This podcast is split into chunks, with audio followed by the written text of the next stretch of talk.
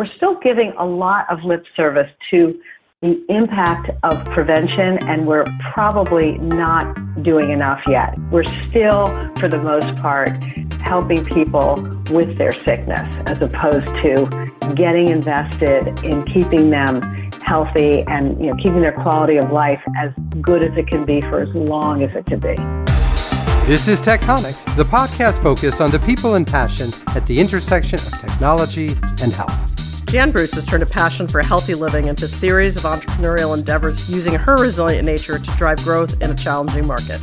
Today, she helps the nation's largest companies optimize for resilience at their locations in order to manage what she perceives as a rapidly altering value exchange between employer and employee. This is Tech Tonics. I'm David Shaywitz. And I'm Lisa Suennen. And today's episode is brought to you by AARP Market Innovation, which works to spark innovation in the market that will benefit the quality of life for people over 50. I stand right here before you today, and I'm going to offer you something as precious as gold. You know what that is? Anybody? Anybody? Opportunity. It's opportunity. Opportunity. Opportunity You got the guts, got the gumption, got the desire. I guarantee you, you can succeed. There's gold to be had at the end of those golden arches. golden arches. Golden arches. Now, who's with me? Who wants to jump on that ladder to success? Become part of the, the McDonald's Spucha. Now, who's with me? So I saw this movie, The Founder. Have you seen it, David? I no, but after I read your blog about it, I was really motivated to watch it. It sounded um, it sounded like a fascinating movie, uh, despite your hard ass take on it. it was so interesting to watch from my point of view as an investor, thinking about you know what a ruthless kind of son of a bitch the guy was, and how he kind of took over the business from the original founders, but on the other hand, created something of incredible, incredible value for his investors and I guess for some I- portion of society. You kind of, I mean, you, you wrote your, your comments in a kind of approving way. It was sort of like, well, it, you kind of have to be a hard ass to. Uh, do you think how, how true do you think that is in general? Do you think you have to be sort of like uh, like does the hard ass or the nasty person, the person who steals the other people's business, is is that what it takes to win in entrepreneurship? God, I hope not. Actually, um, although I know at least the hard ass part uh, sometimes is true. I don't know about. The, I don't think the stealing part's true, but I definitely think the hard ass part might be true. But we're going to ask Jan that in a minute. Um, so, uh, by way of, of transition here, when you ask Jan Bruce where she grew up, she says in the media business. And Jan worked early on in the magazine and then digital media sectors, backing into the health and wellness category through opportunity. She planned a career as editor and publisher, always found herself gravitating to selling in the advertising rather than focused on editorial. Turns out she was a born entrepreneur, and now that's where she again finds herself as CEO of Mequilibrium. So, Jan, what do you think? Do entrepreneurs have to be a hard ass to, to be successful? Well, I definitely think you have to be a hard ass. I, at, at least you have to be hard headed. You know, you have to, uh, you get knocked around a lot and you have to get back up and keep trying. Um, you know, I, I'm not sure how much you have to step on people, but you definitely need. As long as they're not in your way, you don't have to go out of your way to step on. people. yeah, if they're not in your way, but but you do have to you do have to be uh, pretty hard nosed. I would say. Well, hell, I guess if they're resilient, they'll get through it, right? Yeah, exactly. So, tell us about your early career and how that led you to health and wellness. As I understand, it was sort of circumstance, not plan. Well, that's absolutely true. I mean, the health and wellness aspect was more personal than professional for many years, but and I and I was working for the most part in large, you know, general interest media companies. I actually uh, first worked at Rolling Stone, uh, which is cool. music and news and culture, and that was really cool. Uh, that was not necessarily the healthiest place to work. uh, but and I also worked for Newsweek and the Washington Post company and um, Hearst. Eventually, I was recruited to work for uh, a venture-backed startup, uh, and they had a suite of health and fitness titles, and it was it was almost like, wow, now I, I get to do my job, but I actually like the content. This is, you know, I, I understand it and I like it and I enjoy reading it. It's not like a chore to to read every, you know, every word of, of what we're publishing. Uh, and so I found myself uh, gravitating towards the health and, and fitness and wellness field, and and um, for the most part have stayed there. I would say unless I had a So, Jan, was this was this Walking magazine? Is that right? Walking was the well. Walking was one of the properties in the company that I um, went to work for. And uh, it's it, actually I was I was working away at this at this company, and and um, I was a I was first brought in to be the uh, uh, director of circulation, which is like marketing to get users, right? To get eyeballs, to get subscriptions, to get newsstand sales, all that kind of stuff. And eventually, or, or fairly quickly rather, I was, I was promoted to being uh, the general manager and the publisher, and the company wasn't doing that well, and I actually decided to buy one of the properties my favorite one, the one that I thought that had the most opportunity. So there I was. I had no idea what I was doing. Talk about entrepreneurship, and I bought the assets of this of this uh, media property and turned it around. And about five six years later, I sold it. And so I was definitely a bona fide entrepreneur. Wow. So could you tell us about that? What was the assets and what, what was the pivot that you introduced? So I bought the assets of, of uh, the company's largest magazine property, which was called Walking.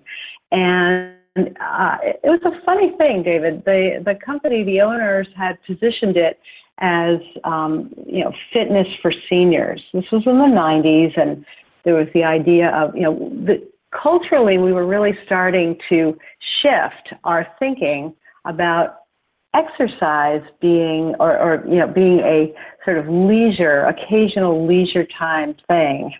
And and you know culturally we were starting to understand that regular exercise uh, was um, you know essential or uh, for for good health. And that was when you had like the Framingham Heart Study and a whole bunch of other things coming out that showed that, uh, you know, sedentary behavior was actually a determinant in chronic conditions. And so this company has started this magazine called Walking, which is supposed to be accessible fitness for seniors. Like 95% of the ads from Rockport kind of thing? Yeah, exactly. and I was like 30 years old and I was like, what? What is that?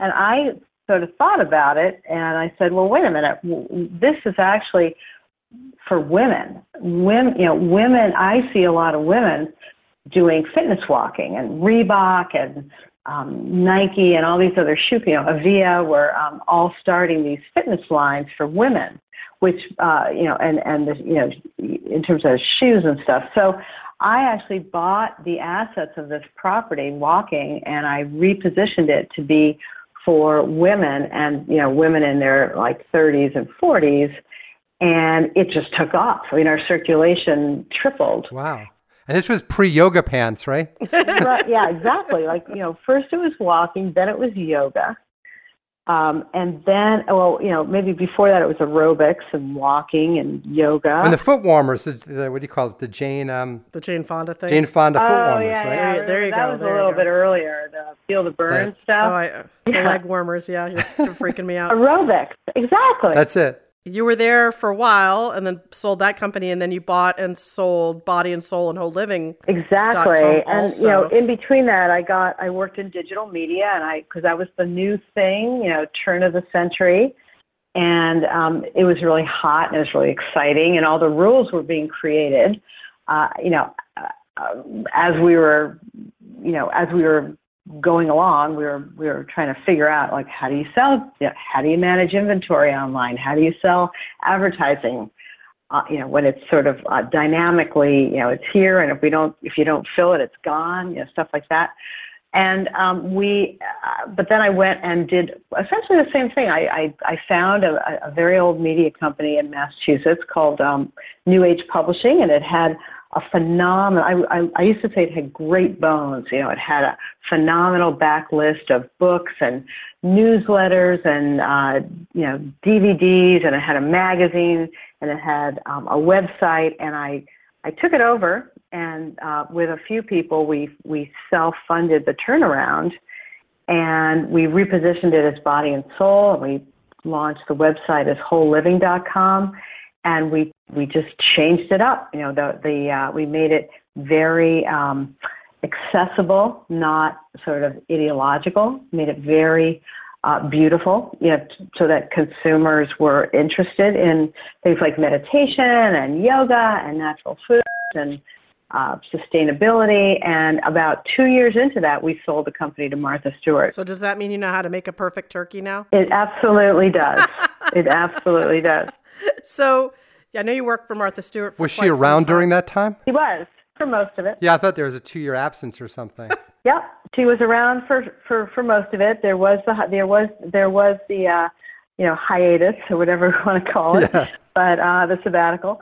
But um, Martha was, um, it was, you know, it was, um, it was a great time. Uh, the company at the time that I joined was, um, you know, sort of coming. Well, it was doing well, and then as she came back, it it actually went into, I think, its best few years.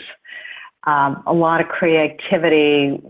You know, she came out on TV stronger than ever with her show and The Apprentice, and it was great. I have to say though, her current show with Snoop Dogg is my absolute favorite. It's hilarious. Have you seen that cooking show? The Snoop Snoop yeah. Dogg and Martha. Oh my yeah. god, it's so funny. Anyways, so you said that you were there uh, when we were talking. You talked about being, you know, kind of a big shot at the Martha Stewart Omnimedia, and that there were lots of people hanging around on the executive floor who were making gobs of money, but were so stressed out and not taking care of themselves. And it inspired you to think about how healthy living could be a business beyond media. Yeah, you know, exactly. Does it surprise you that the field's become so large? Uh, well, you know, I've been working in, in consumer health and wellness for a long time now, and I think we have a tendency to say, "Oh, you know nothing really changes." But if you think about it, in our lifetimes, we've changed. You know, at a we we've changed our thinking about diet, exercise, sleep, you know, in a in a huge way.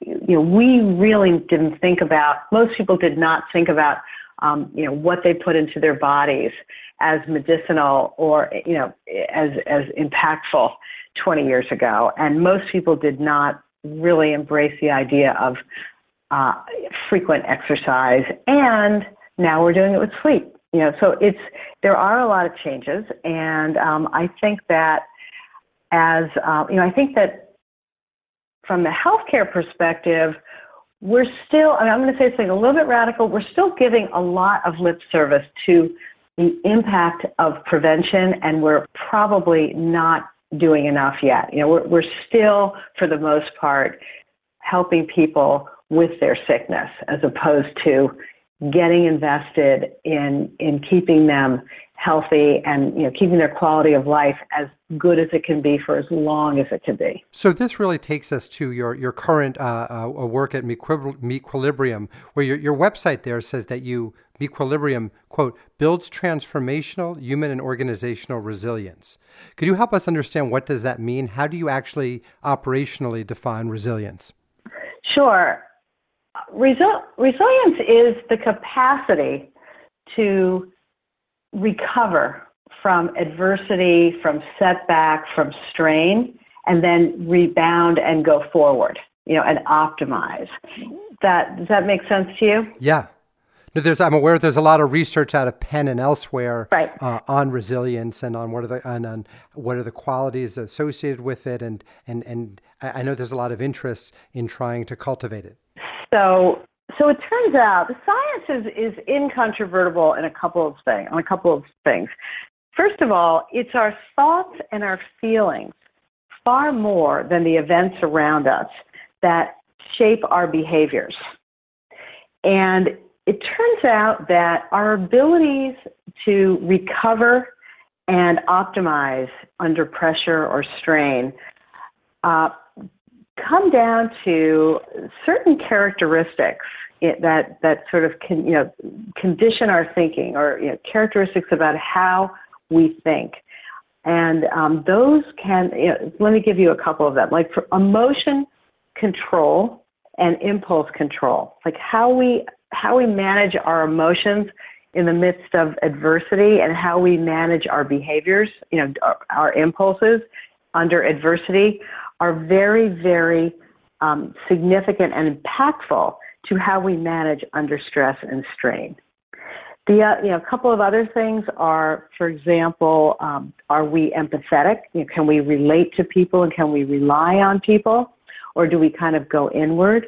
Are we positive? Are we able to be realistic and optimistic, you know, optimistic but realistic and uh, have good critical thinking skills. So it turns out that many of these uh, characteristics are not personality traits, but actually can be uh, improved and managed with some training. And what, what we essentially are doing is uh, training people, coaching people to change those habits by, you know, first making them aware of them and then changing, you know, changing their their um, approach to things. So it's it's it's it's essentially we're combining neuroscience with, you know, data driven, uh, interactive technology. It sounds like there are two components here. It sounds like first you've defined what you would con- consider the core elements of resilience or the dimensions of resilience, um, and, and, you believe that you've been able to define or that you can uh, d- delineate them.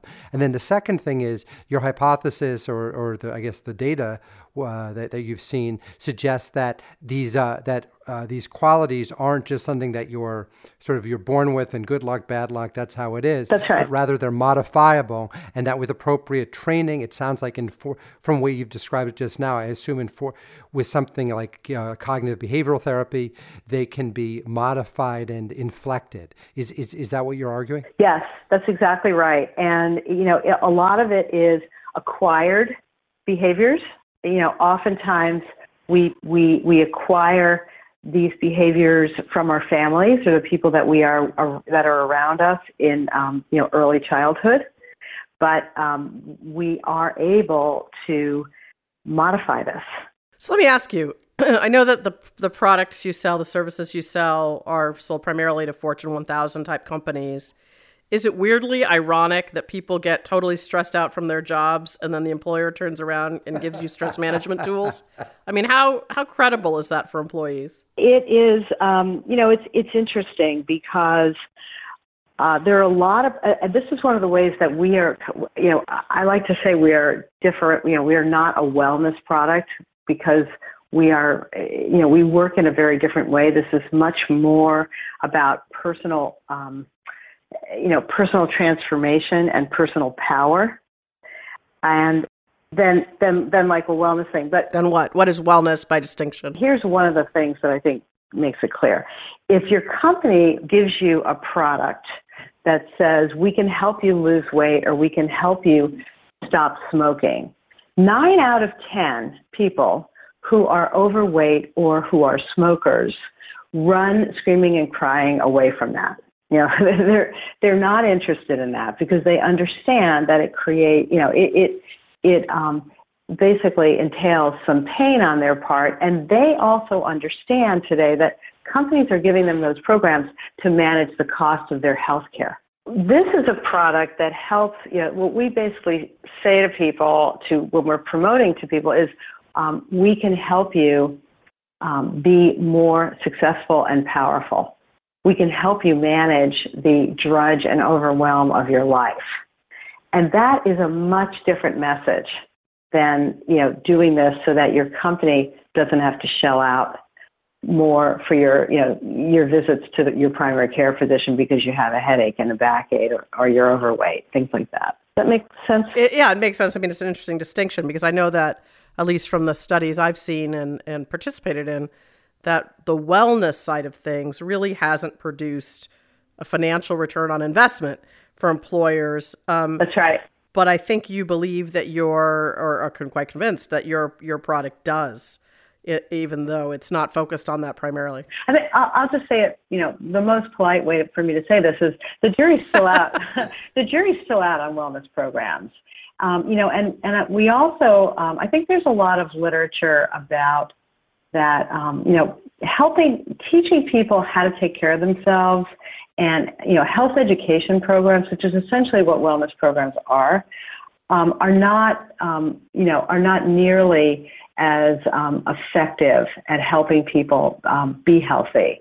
And in fact you know their um, you know their demographics where they live their DNA, those things are, you know, far more impactful or, you know, sort of, uh, you know, highly correlated to their, to their health. Right how your zip code is more impactful than some that's people right. say than your genetic that's, code that's, for some illnesses. Right. But I, I, think what Lisa was trying to add, because she likes when I mansplain her stuff, um, is, uh, uh, but uh, or to t- or framed differently to take a page out of the Lisa Badass book. Um, that is all nice and well and good, but talk to me about ROI. So the ROI, I, uh, if, yeah, if, if, yeah. Sorry, I didn't get there immediately. We, we get an ROI on absence you know, reduction of, of absence, um, improvement of um, sort of focus and or reduction of presenteeism, and um, in, you know, and engagement. You know, you know, it, you know, as measured by either anything from a net promoter score to a customer satisfaction score. But the critique critics like um, uh, Al Lewis, or who are you're missing you're missing Lisa's facial expressions here.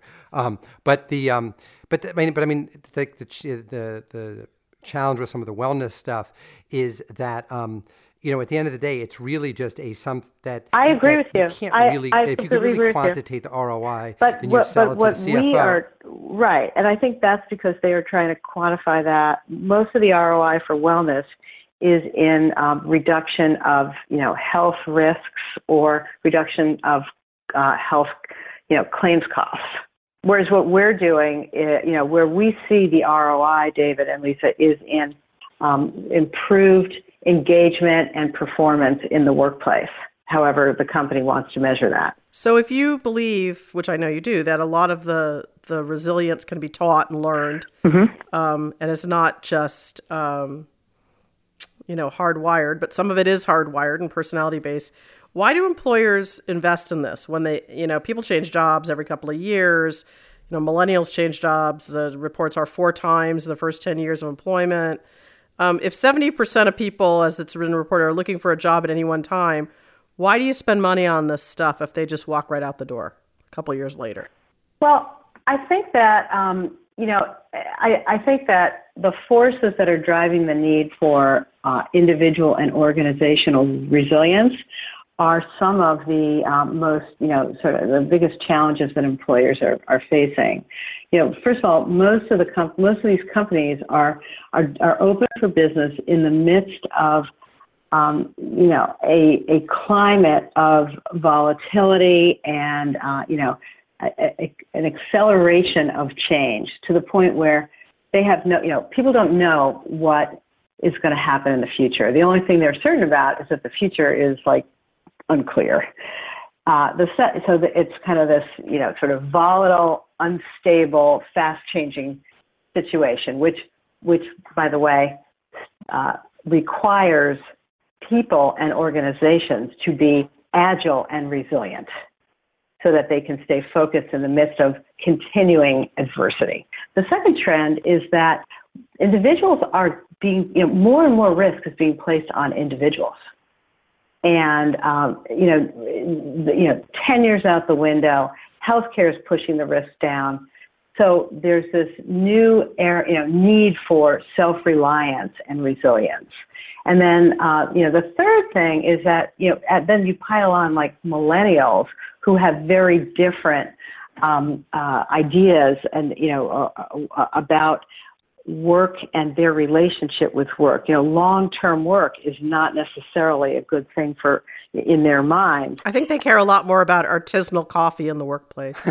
they well, they they care about purposeful work and make and getting more skills. Uh, you know, and you know, and so in that situation, what companies are are desperate to do is have an agile culture that can help them manage through this climate and have them be there as long as they can. It's sort of like they know they're going to leave, but they have they need them to be agile and engaged as long as they're there. And that is where we come in. And I guess one of the questions, and it comes back a little bit to the ROI, is when we talk people talk about wellness stuff, they, you know, the, the idea is that I always think about is if something really improved the ROI, you'd sell it to the CFO and you say, here, we'll get, give us a fraction of what you're saving on the ba- of your increased productivity or, or, your, or your reduction in losses. Um, on the other hand, if something is basically a retention tool, then you sell to HR and you're like saying, okay, here we have, like, like Lisa was sort of joking, here we have artisanal coffee, we got um, jelly beans, and we have, uh, you know, we'll pay for your health club and we'll have this for your, you know, for your mental health, uh, you know, this resilient thing because it sounds cool, but it's purely for like you know, it's the idea that people think it's good for them, not the particular demonstration or lack thereof of, of, of any ROI.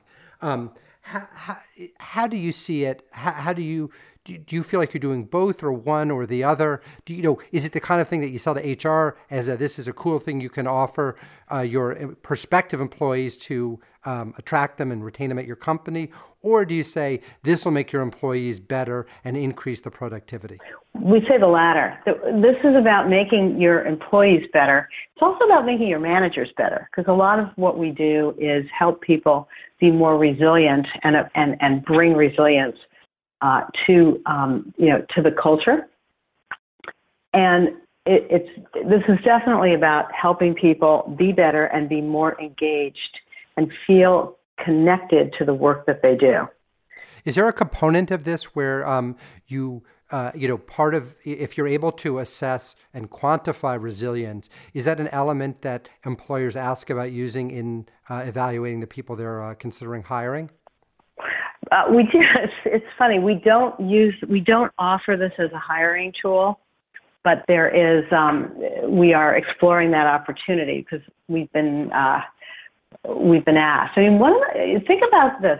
You know, our measure of res, of a person's resilience, which is a proprietary uh, tool that we have developed, and it has been validated, you know, clinically validated uh, we find that it is kind of a, uh, it, it is a standard measurement for a person's ability to, rem- you know, to um, be sort of focused, to manage through adversity, to take action, to stay motivated in the midst of pressure. And what this tool can do for companies is um, is is is help them by helping their employees, you know, give them the power to, um, you know, to to succeed no matter what's going on in the organization. You know, your customers are are calling in, and you need resilient employees. You know, your business, you know, your business model is changing because your customers are no longer showing up in your store; they're actually um, going online, and you need to, you know, you need to to change that rapidly we those are the kinds of problems that we can have those are the kinds of situations that we help with. It's like it's transformative power. So to sound uh, slightly cynical you know this sounds very um, resonant i think when you're in california especially here you know. Marin.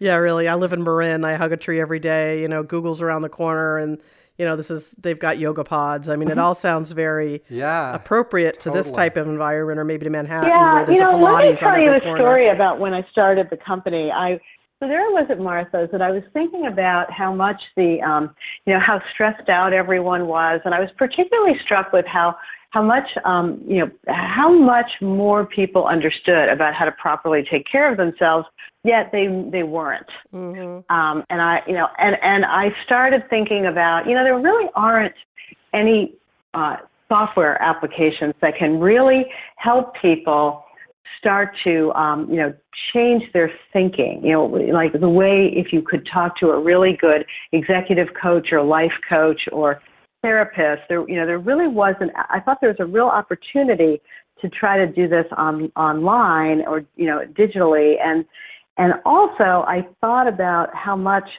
um, you know people were not sort of even though they knew what to do, they were not taking action. So I started, given that I was a publisher and an editor and entrepreneur, I started like interviewing a lot of people, looking at a lot of different therapies. And, you know, it's like, what would be an effective way to help people um, you know, get their head in the game and start to um, change their thinking so they could change their behavior. And I talked to a lot of people like in integrative medicine and mind body um, I talked to this woman who I was actually thinking, oh, I should start the company with her because she she was very much about breathing and meditation and you know then you know fixing your diet and getting enough sleep. And then I was like, you know, I was walking back from a meeting and I was like, yeah, but that's all the same old, same old stuff. Then I met this guy out of the University of Pennsylvania who was a resilience expert. And he said to me, um, take this, you know, answer these 60 questions and we will look at your thinking styles. And what he told me when we finished this was that I was not afraid to take risks, which is true, that I was, um, I was fairly optimistic, but I was um, realistic, that under pressure, I couldn't decide what to do first. Like I had, you know, like I, there was, like I, I had trouble syncing up my priorities, which was very true if you know me, because I want to do everything immediately, and that there was some impulsiveness to this. And he said, I think a lot of your stress comes from the fact that you have so many priorities that you can't figure out what to do. So then you get stuck and then you're stressed out. And I was like, oh my God, this is so much more powerful than telling me to breathe because I know how to breathe. I'm Dr. Angie What? Yes, Yes, it is. It, he was one of Sel- he was one of Seligman's fellows, and now he is my partner. He was he's one of the founders of our company because what we did was I said, "Can you, you know, I want to do that with software. I want to do what you just did with me with software." And you know, five six years later, that's that's how we that's how we work. We we help people by first understanding how they what their pressures are and how they deal with pressure, and then we start to fix it. And by making them aware, it, it we are able to change their thinking. So let me ask you, because I think you know we're getting to unfortunately to the end of our time. It's such an interesting topic to me, and I know that um, there is a lot of validity to the science behind this stuff, and I and I I know many companies have embraced it you have a pretty impressive client list. Um, but I wonder, uh, I've seen many companies in the general, you know, vicinity of what you do struggle to get past, you know, five or 10 million in revenue to create companies of size mm-hmm. out of this. And I'm wondering, what do you think it takes to build a big business in this area? Oh, that's a great question because we're right we're right in the middle of what you're talking about right now, and mm-hmm. um, you know, and um, I think that um, first of all, you've got to delight the users. You know, you know, and, and I don't just mean amuse them. What I mean, you know, I like the word delight. I think at the highest level, we have to, you know, we have to help our customers with integrity. I know this is going to sound Pollyanna, but you know, it's like we believe in this and we are, you know, every day trying to figure out better ways to help our, you know, help our participants and our and our customers um, transform, you know, their capacity to, you know, manage through adversity.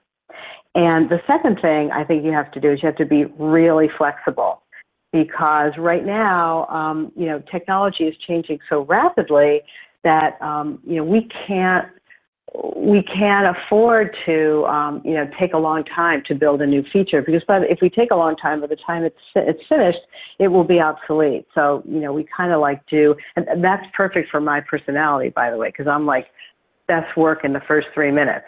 So i'm not saying that the tech department's totally like that but you know you got to build quick and then you got to innovate. Well that brings us all the way back around to our founder discussion actually yeah. Your last thought? I guess the last thing the last thing that I would say is I didn't I didn't see the movie, but um, you know I think that we are right now creating um, many you know sort of strategic distribution relationships, which are essential because you know we're I think that when you get past you know when you want to go to from 10 to 50 and you, million and you want to do it quickly, you got to have ubiquity. You know, it's like I can't get my direct sales team to do that quickly enough.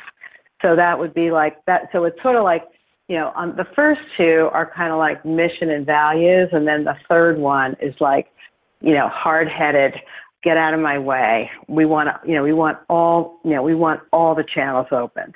Well, thank you, Jan. It's really interesting to talk to you about this today. It's quite a contrast to, you you know the, the sort of the hard science of last week and, and next week. Um, not that it's not science, but that it's so much more soft, you know, feeling related. And I think that's really interesting and important, you know. And, and it, it really connects all, to so many people in their daily lives. Yeah, yeah, I'm sitting here thinking, trying to take notes quickly. Yeah, yeah exactly. Thank you so much for uh, your time today. Really appreciate having on you on the show. Oh, it's my pleasure. Thank you so much. Today's guest, Jan Bruce, was speaking to us today from Boston, where she leads meQuilibrium. So I thought that was really, uh, uh, really, really sort of interesting, and it kind of I thought fell between a couple of different things we, we've we've kind of that's come up on the show. On the one hand, um, it's the the science from, from University of Pennsylvania, from Seligman mm-hmm. on resilience that it's based on. I mean, it really is incredibly rigorous stuff. Yeah, it is. Um, and it, you know, it kind of reminds me of, and her her approach to it reminds me of what we heard from Omada, or what I've heard about from the folks at Virta Health, where they take an example of something that that that works in, a, in, a, in an academic setting, in, in a you know that that's sort of robustly demonstrated, and then try to use technology to implement it at scale. So I thought, in the, in the sense of that, that being the aspiration that made a lot of sense to me. But but on the other hand, you know, the, the measurements of ROI and, and sort of what they were saying, I mean, if it was someone who's doing a wellness company, you know, I think that we would have, you know, when you're measuring success by quantifying presenteeism, I, have done those exercises, management consulting, and it's, uh, I mean, it, it's, it's um, you know it's different than sort of quantifying here is the you know this is the money that I've saved or these are the health costs that I saved, which is admittedly a super high bar, but um, yeah, I, I think it's interesting to think about like if we're going to have another downturn in the economy, which I mean someday we will eventually, right? Um, hopefully not, you know, next week. Um, but will this be more valuable or less valuable to employers right will they will this be the first kind of thing they cut or the last thing they cut because it helps them through that difficult time or, or what I'd be and, I, and I guess some out. of it will really depend on, on what the experience is whether it sort of feels like you're saying like today's like the newest iteration of uh, even if it's based on solid science, if the implementation of it is at the end of the day something that is perceived or, or understood as touchy feely and doesn't really have um, you know sort of rigorous uh, you know outcomes, uh, then then you know people might cut it. On the other hand, if there starts to be some accumulated credible data in the workplace which is sort of an oxymoron, but uh, to the extent you can do a rigorous or reasonably rigorous study that shows it's really um, uh, impacting people the way that it's aspiring to, that would be really exciting. Well, thank you for that thought. I really, it is really interesting topic. I mean, obviously, uh, science alone um, doesn't doesn't cut it here. You have to have results uh, in the in the financial realm. I think for most companies, but it sounds like they're well on their way.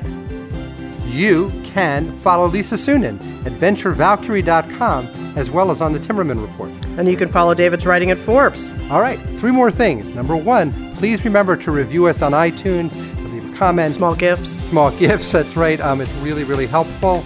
Um, Second, I want to acknowledge our sponsor. We're extremely grateful to AARP for sponsoring this episode of Tech Tonics. AARP's market innovation team works to spark innovation in the market that will benefit the quality of life for people over 50.